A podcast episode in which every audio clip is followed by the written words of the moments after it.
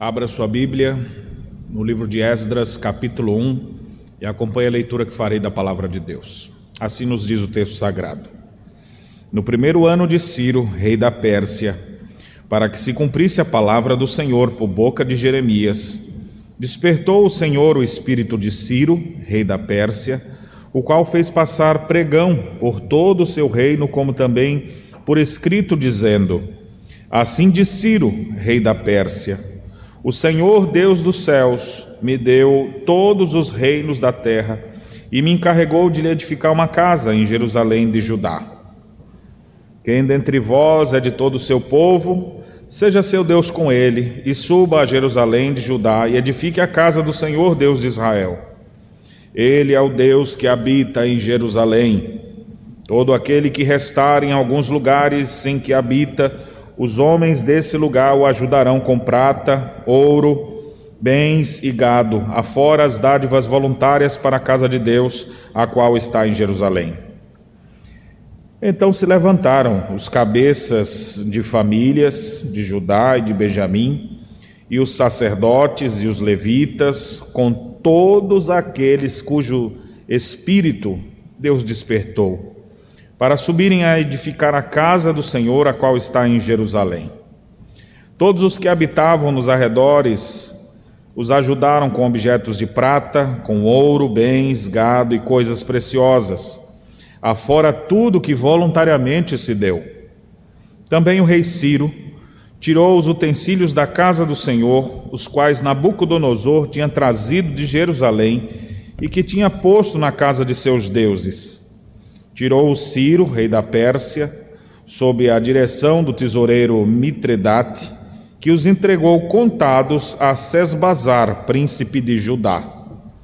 Eis o número deles: trinta bacias de ouro, mil bacias de prata, vinte e nove facas, trinta taças de ouro, quatrocentas e dez taças de prata de outra espécie e mil outros objetos.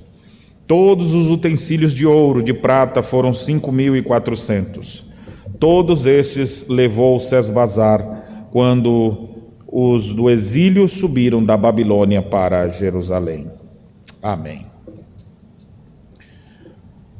É admirável a gente perceber os momentos finais da vida de Jesus, o quanto alarmado ele estava, percebendo que o momento da crucificação era chegado. Naquele momento, a Bíblia diz que o Senhor se retirou para um lugar chamado Getsemane, que era um lugar de espremer azeitonas, onde se fazia óleo de oliva, e aquela figura daquela pedra que moía aquelas azeitonas, triturando-as todas para tirar o seu caldo, é bem próprio do que o Senhor estava sentindo que ia acontecer com ele.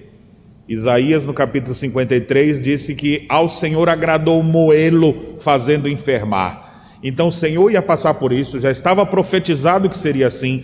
E Jesus, naqueles momentos, então, tensos antes, a Bíblia diz que sua alma foi tomada de pavor, seu suor começou a se tornar como que de sangue, tamanha era a angústia de sua alma, ao prever aquele momento que já estava por acontecer logo na sequência.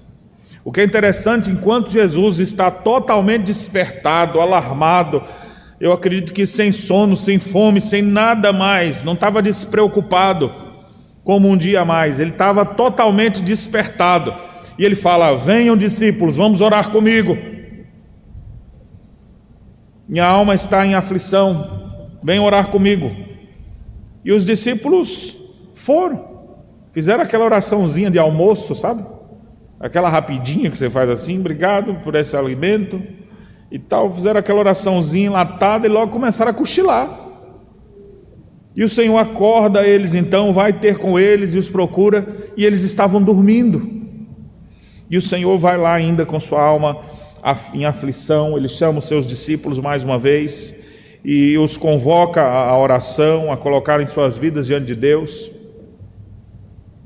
Mas eles não não estava interessado nisso. Mateus 26 ele diz assim: A minha alma está profundamente triste até a morte. Ficai aqui e vigiai comigo. E eles, pode deixar, Jesus, estou aqui contigo. E Jesus está lá orando, se retirou mais afastado quando olha para eles. Estão dormindo. Jesus, então, irritado, fala: Nem uma hora pudesse vós vigiar comigo, nem uma horinha. Eu tenho certeza que se fosse qualquer um de vocês, iam estar dormindo também. Vocês costumam orar uma hora?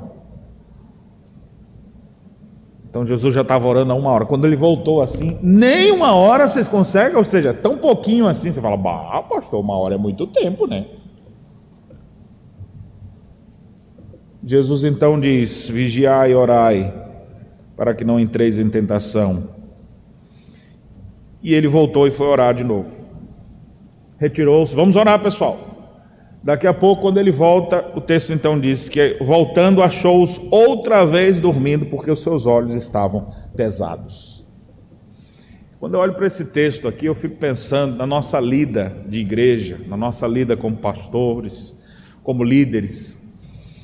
Como é difícil quando você está todo empolgado para fazer alguma coisa e as pessoas não estão. Imagine você, presidente da SAF ou da UPH, promove aquele, faz aquele programa, compra as coisas todas, faz um, não, vamos fazer um churrasco depois e para poder coroar nossa programação, aí convida as pessoas, as pessoas não estão nem aí para isso. Fico pensando quando você começa a falar de coisas sérias e importantes, que estão queimando no seu coração, porque você está alarmado, despertado com aquilo, e aí você fala para os outros e eles começam a abrir a boca assim: Uhum. Posso ali comprar um biscoito? E as pessoas não estão não tão vivendo aquele momento. Elas não estão percebendo a importância daquele momento, elas não estão vendo a gravidade daquele momento, e ficam como quem sonha, como, como quem está dormindo. E o sono é um, é um, um estado da nossa vida muito interessante, porque quando, enquanto você está dormindo, você pode estar tá sonhando, sonhando numa praia do Nordeste, feliz da vida, achando que um calor danado que está lá, ou que calor, mas na verdade é a sua casa que está pegando fogo, e o calor está chegando perto do quarto, as cortinas já estão incendiadas, aquele cheiro de fumaça, você pensa que aquele queijinho coalho que o pessoal fica vendendo ali, ou um espetinho de churrasco, e você está sentindo aquele cheiro da fumaça ali, e está dormindo. E o perigo está ali chegando em você, e você está dormindo.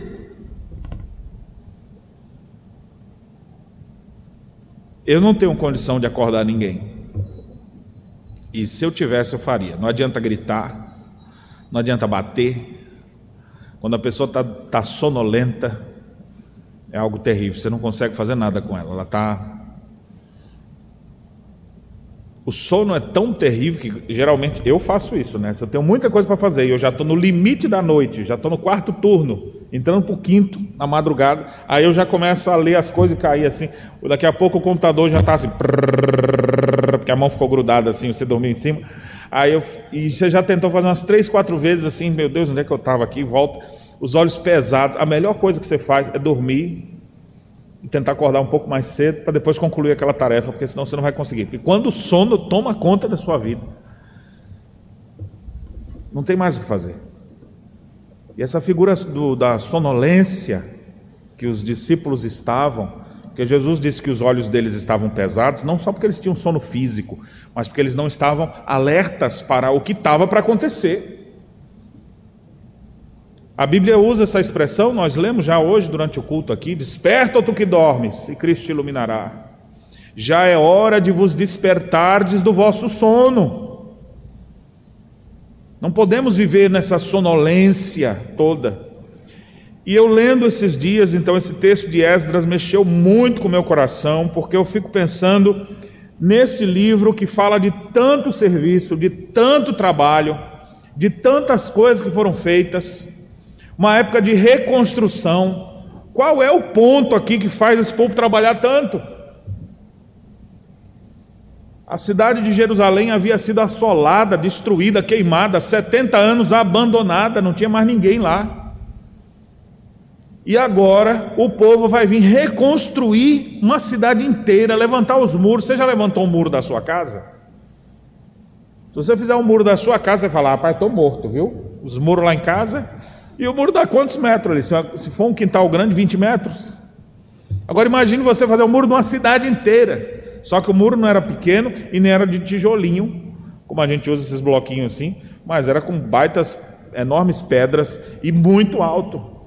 Eram muros de proteção para a cidade. Eles reconstruíram os muros ao redor da cidade inteira, reconstruíram as casas da população toda e reconstruíram o templo do Senhor. Ainda que teve ali alguns momentos que eles deram uma fraquejada, é, é, esqueceram um pouco o tempo de lado, mas depois retomaram. Mas se você pegar o bloco todo, você vê que foi muito rápido que isso aconteceu. Aí você vai lendo, por exemplo, em Asdras e Neemias, e lá diz assim: e o povo tinha ânimo para trabalhar, e as pessoas tinham disposição para fazer. E nós vemos hoje a nossa realidade com tanto trabalho para a gente fazer, com tanta obra para a gente praticar, com tanta alma perdida precisando de redenção, com tanta gente necessitada de aconselhamento, com tanta gente precisando de orientação, com tantas cidades que ainda não tem uma igreja séria, presbiteriana, falando da nossa aqui especificamente.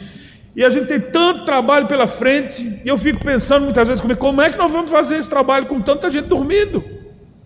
Tu encontra ainda uns que estão acordados, estão alerta, estão ali, pastor, conta comigo, Pastor, estou envolvido com isso aqui. Você vê umas pessoas ali animadas, despertadas para fazer a obra de Deus, mas um monte de gente está tá cochilando. Um monte de gente está preocupada, é com sua própria vida, é com as suas coisas, e não estão preocupados com as coisas de Deus. E aí, eu lendo esse texto, me chamou a atenção a palavra que aparece aqui pelo menos duas vezes, e que enche o meu coração de esperança e eu gostaria de compartilhar com você nessa hora. Queria que você orasse por isso, pela sua vida e pela vida dos seus irmãos. O texto no versículo 1 usa uma expressão que dá o destaque do porquê que houve tanta obra em Jerusalém, como eles conseguiram construir. E a, o princípio motor, a mola mestra que faz tudo, está ali no verso 1, quando diz: Despertou o Senhor o espírito de Ciro. Depois, no versículo 5, essa expressão se aparece, o mesmo verbo hebraico, traduzido como despertou, diz: levantar os cabeças das famílias de Judá e Benjamim, sacerdotes levitas e todos aqueles cujo espírito Deus despertou. Deus despertou. E é sobre isso que eu quero falar com vocês, sobre sermos despertados por Deus. O que acontece quando Deus desperta pessoas para a sua obra? Você pode até despertar o que estiver cochilando aí na hora que eu estiver pregando, mas não é isso que eu estou falando.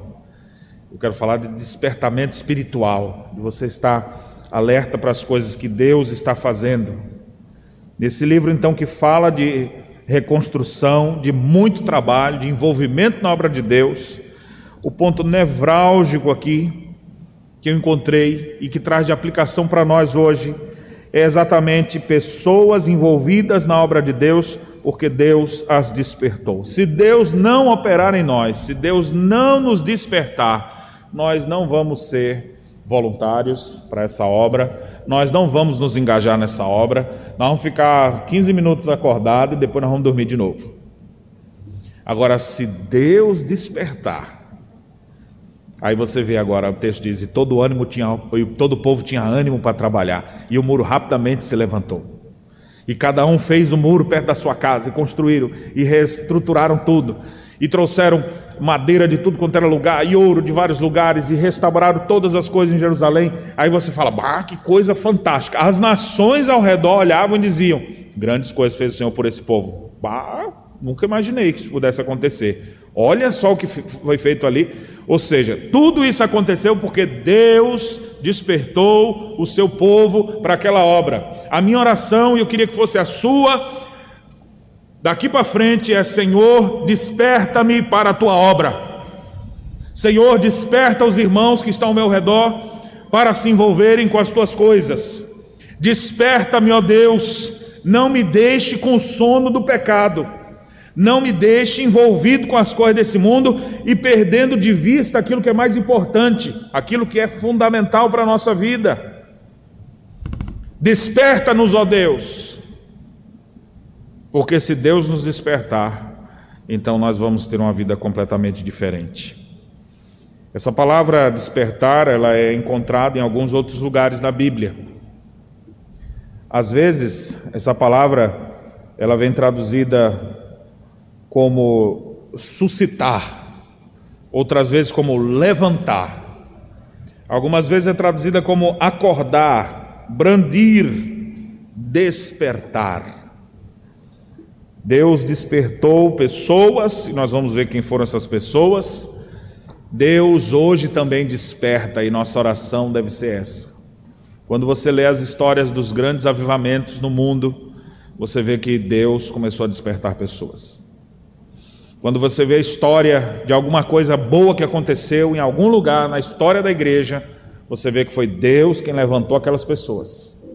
Deus despertou pessoas, Deus levanta líderes, Deus levanta pessoas, homens e mulheres, para se envolverem com sua obra, e aí você vê uma grande obra sendo realizada. Um grande despertamento que produz reforma, avivamento e uma série de outras coisas. E é o que nós desejamos para a nossa época, que Deus nos desperte também. E Deus nos desperte para ver as pessoas envolvidas hoje na obra de Deus, no trabalho de Deus e não apenas as pessoas envolvidas com suas próprias coisas, preocupadas com sua vida profissional, com sua vida, com seu currículo, com sua casa. São desejos lícitos até. Só que eu quero tirar vocês do medíocre, do básico e levá-los para algo extremo, maravilhoso, excepcional, viver para a glória de Deus. Nós somos chamados para viver assim. E não apenas ser mais um nesse mundo, que vai estudar, casar, conseguir uma, uma vida mais ou menos. Pronto. Tem que ter um propósito maior. E o propósito maior é viver para a glória de Deus. É viver no tempo, nosso tempo, para a glória de Deus. Nós somos uma igreja reformada, temos um passado maravilhoso, lembramos das histórias da reforma com alegria, Calvino, Lutero, 1500 e sei quanto, 1600 e sei quanto, mas nós estamos em 2022. E hoje, não queremos viver só das histórias do passado, mas queremos ver o mesmo Deus que operou naqueles, operando em nós, para a gente ver grandes obras de Deus acontecendo nos nossos dias. E isso só é possível se acontecer conosco o que aconteceu aqui. Despertou o Senhor. Deus despertou o espírito das pessoas. Por que é que Deus desperta as pessoas? E o que acontece quando Deus desperta as pessoas para a sua obra? É isso que eu quero falar com vocês nessa hora.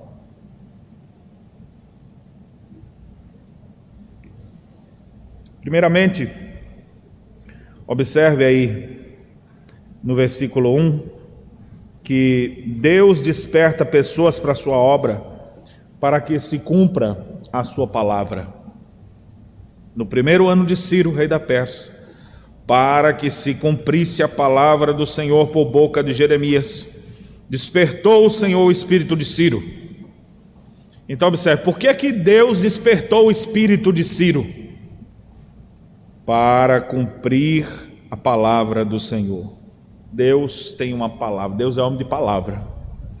Deus não é como muita gente hoje em dia que diz que vai fazer uma coisa e desiste na metade do caminho. Deus tem compromisso com a sua palavra. E o que Deus disse que vai fazer, ele vai fazer.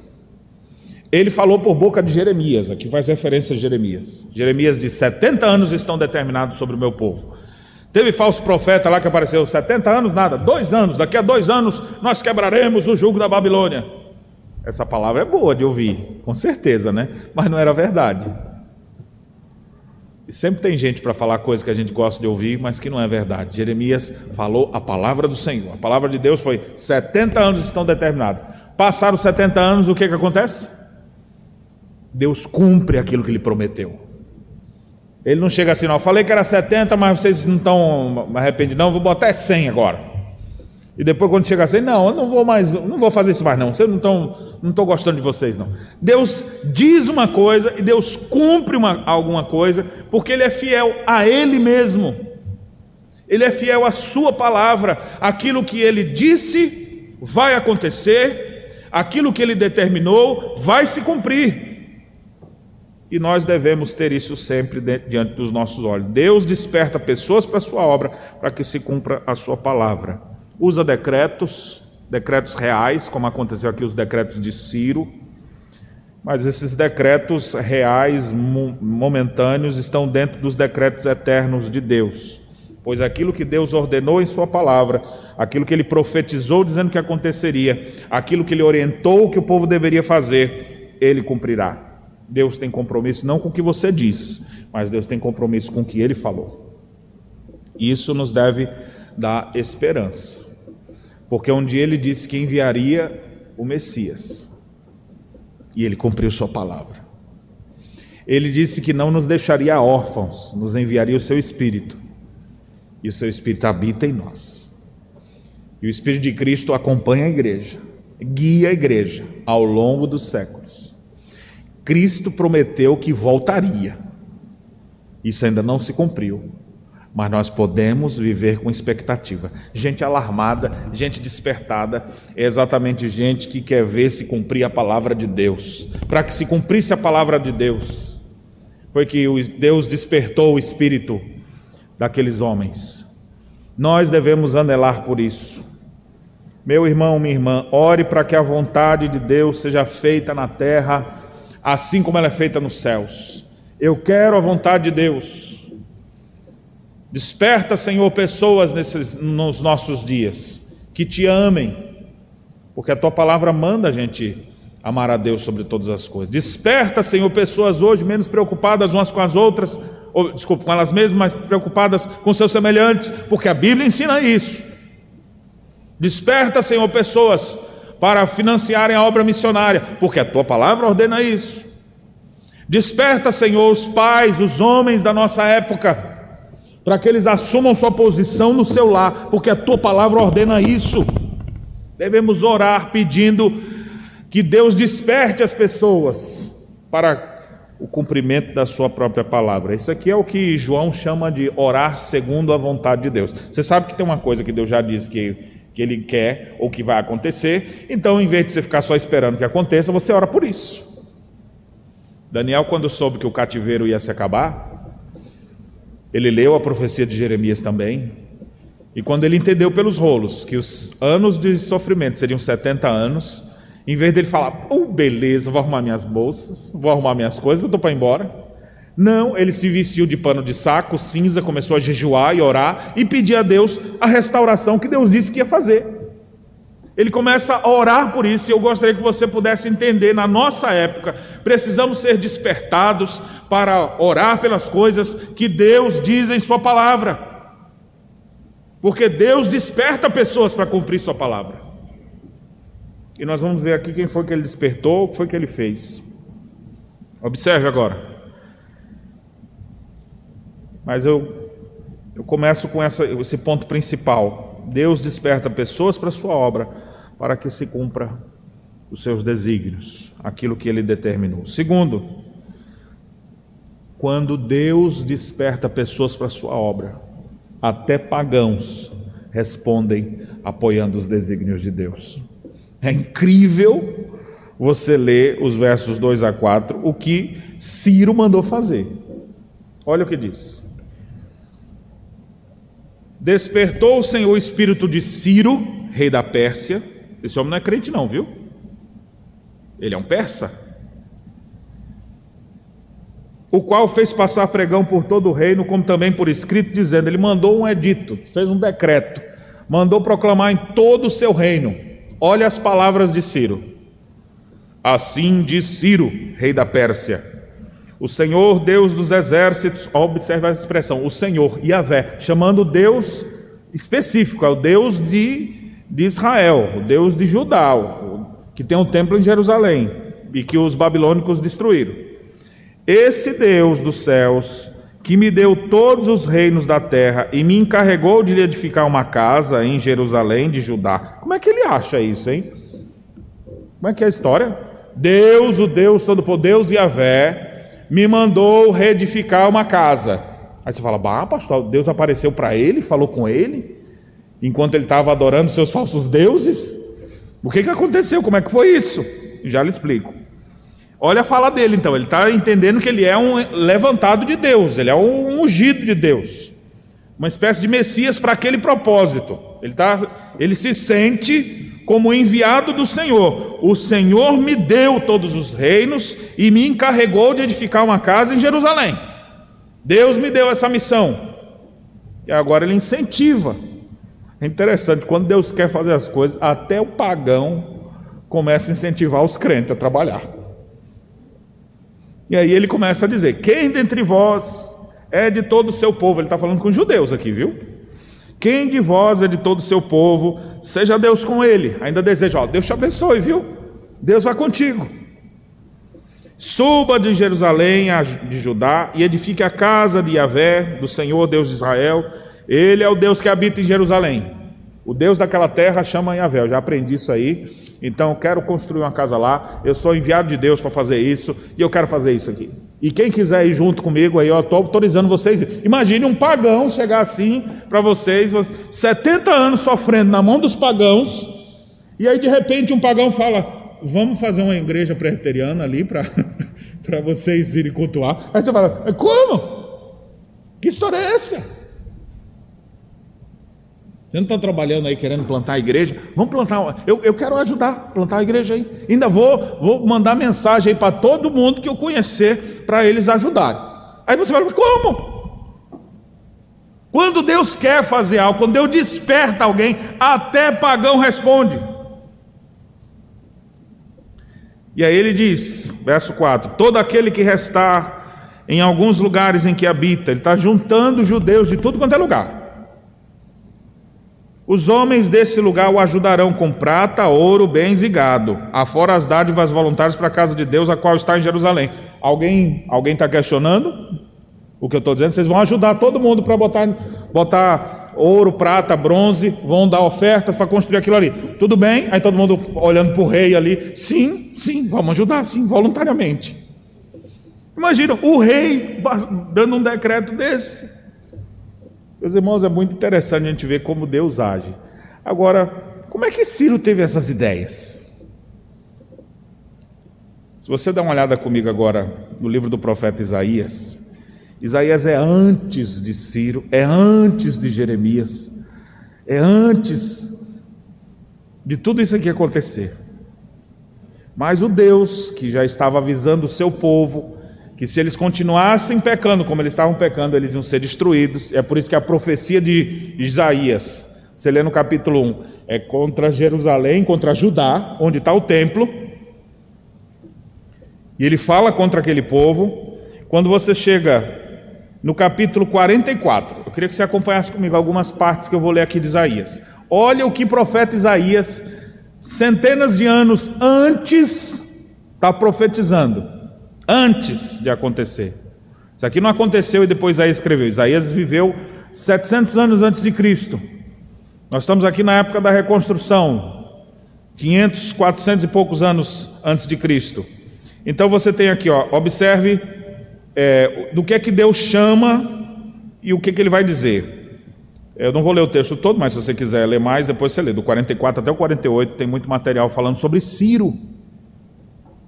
Inclusive o nome, Ciro. Como é que Deus já sabia que ia ver? Não é que Deus sabia, porque adivinhou. Ele não é Nostradamus, quando fica dando chute para ver se acerta. Ele escreve a história. Passado, presente e futuro estão diante dele. Tudo acontece conforme os decretos dele. E Deus quis que um homem, Deus está aqui, ó, vou castigar vocês 70 anos, mas depois eu vou levantar um homem chamado Ciro e vai vir fazer isso aqui. Nota de rodapé aqui e um espanto abençoado para nós. Como é bom poder viver de acordo com as Escrituras, ou amar as Escrituras, crer nas Escrituras, porque a gente fica maravilhado com a precisão dela. Como é que ela diz coisas e as coisas acontecem? Nenhuma de suas profecias cai por terra. Todas elas se cumprem cabalmente. A Bíblia é um livro fidedigno. Foi questionado ao longo da história, muitas pessoas questionando a verdade da Escritura, questionando se isso aconteceu ou não aconteceu. Hoje, se quer conhecer um pouco da história, os historiadores procuram a Bíblia, porque é um livro fiel para contar as histórias. E aqui é só para ressaltar: a palavra de Deus é inspirada por Deus, infalível, inerrante, nossa única fonte de autoridade, autoridade máxima sobre a nossa vida. O que ela diz, a gente obedece, o que ela proíbe, a gente é, se afasta. Ela deve guiar a nossa vida o tempo inteiro. Mas deixando de lado, voltemos. Olha o que foi dito centenas de anos antes de tudo isso aqui acontecer. Versículo 28. Vou pegar o texto completo, você pode ler um pouquinho antes, Deus falando de suas promessas de livramento. Ele diz: Que digo de Ciro, ele é meu pastor e cumprirá tudo o que me apraz. Que digo também de Jerusalém, será edificada, e do templo será fundado. Mas o templo já existia nos dias de Isaías. Jerusalém estava habitada nos dias de Isaías. Do que, que Isaías está falando? Ele está falando do castigo que viria e promessas ao remanescente fiel nós temos aqui nesse capítulo. Olha como é que começa o capítulo 45. O capítulo 45 de Isaías, ele vem num tempo verbal hebraico chamado perfeito profético. É como se ele estivesse falando de coisas futuras, mas ele diz como se fosse no presente já. Não aconteceu, mas é tão certo que vai acontecer, que ele já conta como se fosse acontecendo. Assim diz o Senhor ao meu ungido, a Ciro, a quem tomo pela mão direita, para bater as nações ante a sua face para distingir os lombos dos reis e para abrir diante dele as portas que não se fecharão. Aí você continua lendo aqui mais sobre o Ciro, mais adiante tem lá versículo 13 agora. 45, 13. Eu, na minha justiça, Deus falando, suscitarei a Ciro e todos os seus caminhos endireitarei. Ele edificará a minha cidade e libertará os meus exilados, não por preço nem por presentes, diz o Senhor dos Exércitos. Você pode olhar mais para frente que ainda vai achar mais coisa de Ciro. O, texto vai fazendo referência. A última que eu quero citar aqui, capítulo 48.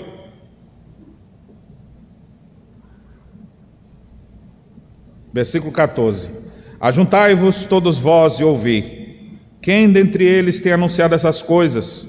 O Senhor amou a Ciro e executará a sua vontade contra a Babilônia, e o seu braço será contra os caldeus. O texto de Isaías profetizava centenas de anos antes que haveria um homem que seria levantado para reedificar Jerusalém, para reconstruir o templo, e o povo olhando esse Isaías deve estar louco falando sobre isso. Isso aqui nunca vai ser destruído. Aí o que tudo indica é que esse, essas profecias chegaram ao conhecimento de Ciro. Imagine se fosse você de repente alguém fala, rapaz, tem um livro lá dos judeus que fala teu nome. Mas como assim? Que coisa que rei gosta de ouvir o nome dele sendo pronunciado. Sim, está escrito. Ah, não acredito. Traz lá para eu ver. Lê de novo, lê de novo aquela parte aí que fala sobre Ciro. Rapaz, ele disse que eu, que eu, eu sou eu, que ele iria diante de mim, eu que ia ser o pastor dele. Ele me chama eu de o meu ungido, meu Messias.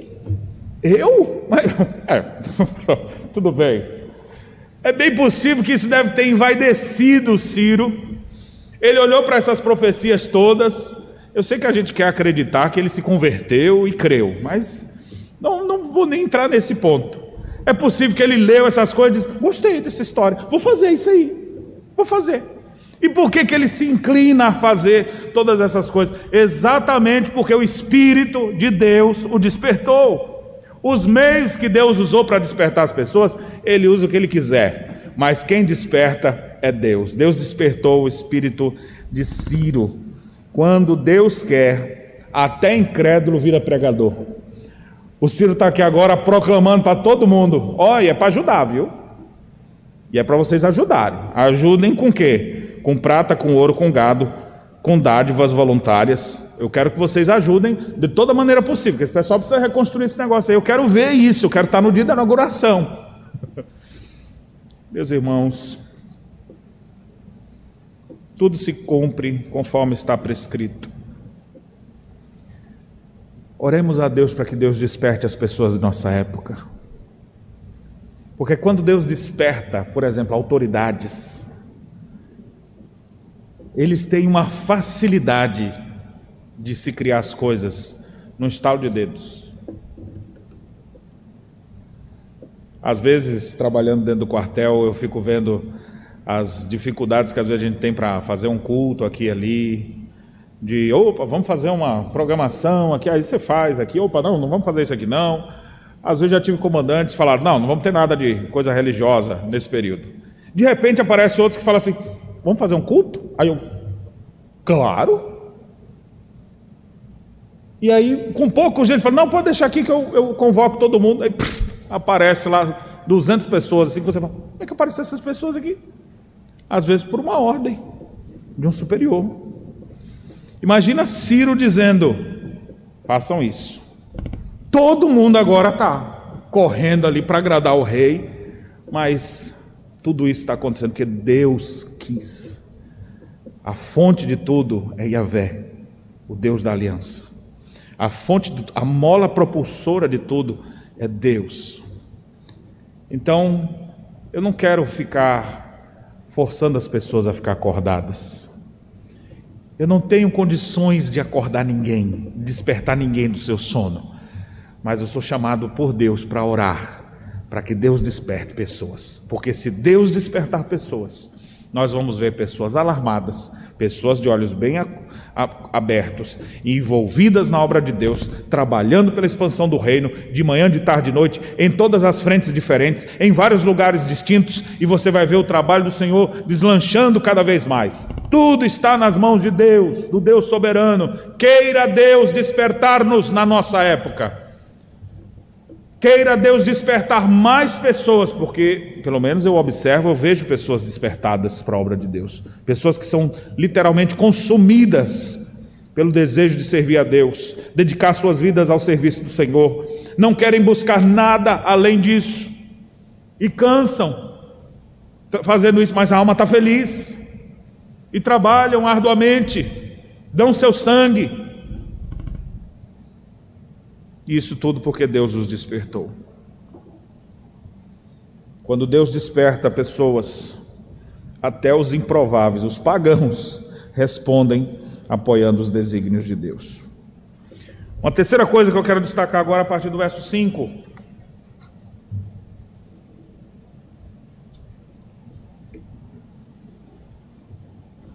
Quando Deus desperta pessoas para a sua obra, os cabeças do povo são os primeiros a se envolver. Observe como diz o verso 5: Então se levantaram os cabeças das famílias de Judá e de Benjamim, e os sacerdotes e os levitas, com todos aqueles cujo espírito Deus despertou, para subirem a edificar a casa do Senhor, a qual estava está em Jerusalém. Aqui eu quero destacar um outro verbo que vem junto com esse despertou, que é o início do verbo do, do versículo 5. Então se levantaram. A palavra hebraica aqui, o verbo hebraico, faz referência a um verbo estritamente ligado ao Deus da aliança. É o verbo levantar, o verbo cum, que muitas vezes o povo derrubava a aliança de Deus, Deus levantava a sua aliança, renovava a sua aliança, estabelecia a sua aliança. E é exatamente Deus fazendo isso, porque nós só sabemos derrubar a aliança, a gente não sabe levantar a aliança. Ele não tem força para estabelecer termos, para criar coisas. Nós não temos forças para isso. Agora, Deus levanta aquilo que o homem não consegue fazer. O homem derrubou a aliança, Deus levanta a aliança. E aqui o mesmo termo, para referir-se que o Deus da aliança é quem está envolvido no despertamento das pessoas e é Ele quem levanta. Quem é, são as primeiras pessoas que se levantam, que são despertadas junto com Ciro? Primeiro foi o Ciro, que o texto faz referência, né? E fez o seu decreto ali para todo mundo voltar lá. Mas agora, quando começa a falar dos judeus, quem são os primeiros a se despertar? Se levantaram os cabeças da família. E eles só se levantaram, não é porque assim, bah, nós somos líder, né? Temos que dar exemplo. Vamos fazer, né? Porque se nós não fizermos, ninguém vai fazer. Eles não estavam assim, meio que forçados, sonolentos, mas temos que assumir. Eles só se levantaram, o texto diz, aqueles cujo espírito Deus despertou. Ou seja, Deus despertou os cabeças de família, os líderes especialmente das famílias de Judá e Benjamim. É interessante que junto com eles quem vem? Sacerdotes e levitas. Ou seja, quando Deus quer despertar pessoas para a sua obra, Deus desperta a sua liderança primeiro. Não vai acontecer nos arredores, que o povo segue seus líderes. A nossa oração sincera, então, nessa hora é: Deus desperta a nossa liderança, desperta os nossos pastores para acordarem. Tem muito pastor dormindo. Tem muito pastor que parece que está na profissão ou está no ministério só porque é profissão, mas não estão dormindo, estão cochilando, não avançam, não crescem, não oram, não buscam Deus. Deus levanta nossos líderes, mexe o coração dos nossos pastores. Mexer é outra expressão, a, a versão nova tradução, ela vem com isso. É, nova tradução da linguagem de hoje, ela diz assim: Deus tocou no coração, Deus mexeu no coração. Só quando Deus desperta alguém, porque Deus está mexendo onde a gente não consegue mexer. Mexeu o coração dos pastores, mexeu o coração dos presbíteros, ó. Desperta, Senhor, os líderes da igreja, os diáconos da igreja, desperta, Senhor. Opa, estou aqui, né? Eu estou com um olho vigiando e outro orando, mas eu estou aqui. Desperta, o tu que dormes. Despertando os líderes da igreja, os líderes que foram eleitos pela igreja e os líderes que Deus vai levantando mesmo, quando a gente menos espera. Tudo sobe ou desce em função da liderança. Quando Deus quer fazer alguma coisa, Deus levanta pessoas. E esses vão à frente. Para tirar o povo do cativeiro do Egito, Deus levanta Moisés. Aqui agora, para fazer o povo voltar para Jerusalém, Deus vai levantar Esdras, Neemias e uma série de outros homens também. Cada época, Deus desperta pessoas para a sua obra. O trabalho presbiteriano, quando veio para o Brasil, começou porque Deus despertou um homem lá nos Estados Unidos dizendo: Eu vou para o Brasil. Chegou aqui. Deus levanta essas pessoas, esses encabeçam as coisas, eles dão, eles saem como desbravadores, seguindo adiante. Irmãos, nós precisamos orar a Deus para que a gente possa ter uma liderança despertada para as realidades espirituais. Por uma questão de, de ética e não ficar falando mal dos outros, eu não quero aqui exemplificar, mas nós temos tantos maus exemplos de lideranças hoje em dia, que estão ocupados com tantas outras coisas, menos as coisas de Deus estão preocupados com sua própria barriga, com seu próprio ventre, porque é o Deus deles. Estão preocupados só com sua autopromoção, com seus próprios benefícios. Deus quer usar pessoas. Ore a Deus, Senhor, me desperte nessa época, para eu ser um líder nesse mundo que falta tantas pessoas para estarem à frente. Porque ninguém quer ir na frente, porque o que vai na frente vai ser, vai ser jogado pedra. Se vai na frente, então o pessoal gosta de ficar meio na moita, assim, ó. Vai lá, cara. E dizendo o que, é que tinha que ser, tinha que ser assim. Mas ninguém vai lá na frente assumindo nada. Deus, queira Deus despertar homens e mulheres para se envolverem na obra do Senhor. Pessoas que vão trabalhar na obra de Deus. E esses vão então instigar os demais. É isso que vai ser dito aqui a partir do versículo 6. Você começa a ver, a partir do verso 6, ajuda voluntária surgindo de todo canto, de todos os lados. Quando Deus levanta pessoas, a ajuda surge de todos os lados. Versículo 6: Todos os que habitavam nos arredores os ajudaram, com objetos de prata, com ouro, bens, gado, coisas preciosas, afora tudo que voluntariamente se deu. Observe as pessoas então ajudando voluntariamente com o que eles tinham. Eles querem dedicar as suas vidas agora e servindo. Deus vai botando isso aí. Precisa que alguns sejam despertados e esses acabam atiçando outros. Nós somos igual uma caixa de, de, de palito de fósforo, já viu? Se queimar o primeiro, pode esperar que vai queimar a caixa toda. Mas precisa ter um primeiro para se acender. Quem vai ser? Se eu pudesse acender, eu acendia seu coração. Acendi os líderes da igreja, acendi o meu, acendi o das pessoas ao meu redor. Mas isso eu não faço. mas o Espírito de Deus faz. Por isso que a gente tem que orar. Deus, desperta pessoas para a tua obra. Desperta pessoas para se engajarem no teu reino, para que a gente possa conduzir um monte de gente que está perdida, que estão sendo guiadas por valores distorcidos, tantas pessoas sofrendo cativas de Satanás, dentro de sistemas é, é, podres, até quando são religiosos, são podres, ou quando não são religiosos, presos em, em, em um ambiente, numa situação em que não há esperança de algo novo acontecer. Mas Cristo pode conduzir essas pessoas. Quando elas conhecerem a Cristo, a vida delas vai ser transformada para sempre. Mas se não tiver gente para trabalhar nessa seara, vai continuar o mundo se destruindo cada vez mais. É nosso dever orar por isso. Eu conclamo a igreja a orar por esse despertamento. Desperta, Senhor, o teu povo para se envolver. E quando Deus despertar o seu povo, pode esperar que vai surgir a ajuda de todo lado, onde você menos esperar. Nós temos exemplos disso na nossa vida aqui. Há poucos anos atrás, a gente estava querendo construir um templo novo e a obra era extremamente cara, uma obra de mais de um milhão, e a gente tinha no caixa talvez 10 mil. Mas você fala, como é que vamos fazer uma obra dessa? Bem, para resumir a história, está aqui a obra feita. Como foi aconteceu? Deus mexeu de tudo quanto era gente, e recursos vieram, e hoje está aí. Quando Deus quer fazer, Ele faz. Nossa oração é: queira, Senhor, fazer a tua obra no meio do teu povo. Desperta, ó Deus, as pessoas.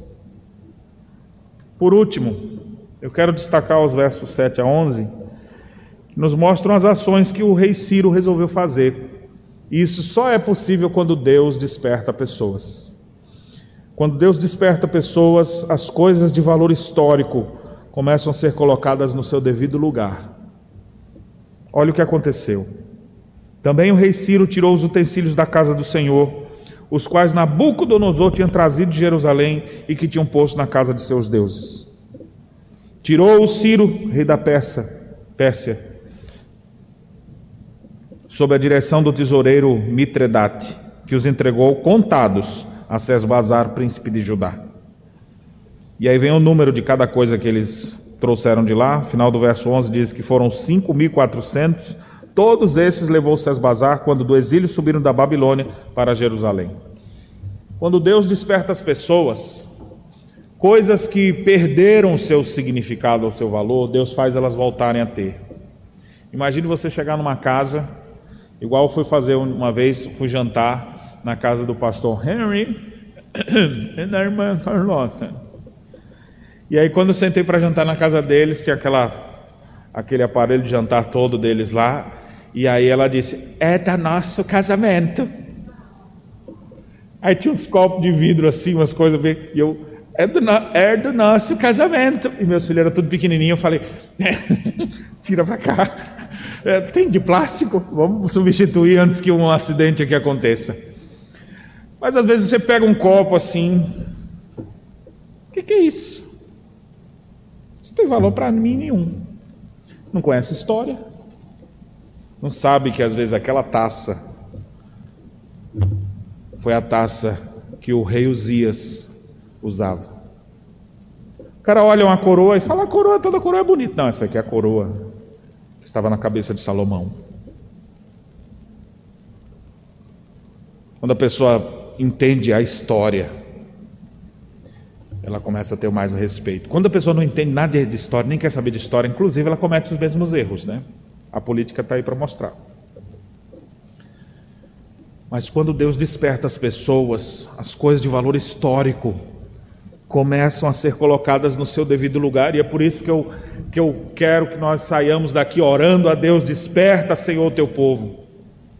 Porque não é apenas nossa preocupação, não é com utensílios de ouro, prata, com alguma coisa que possa ser, ser útil e relembrada. Mas tem coisas da palavra de Deus que precisam ser relembradas na nossa época, elas estão sendo esquecidas. Digno entre todos seja o matrimônio, bem como o leito sem mácula, porque Deus julgará os impuros e adúlteros. Isso é princípio de Deus, isso é valor de Deus, família é coisa de Deus. Mas na nossa época, família largada.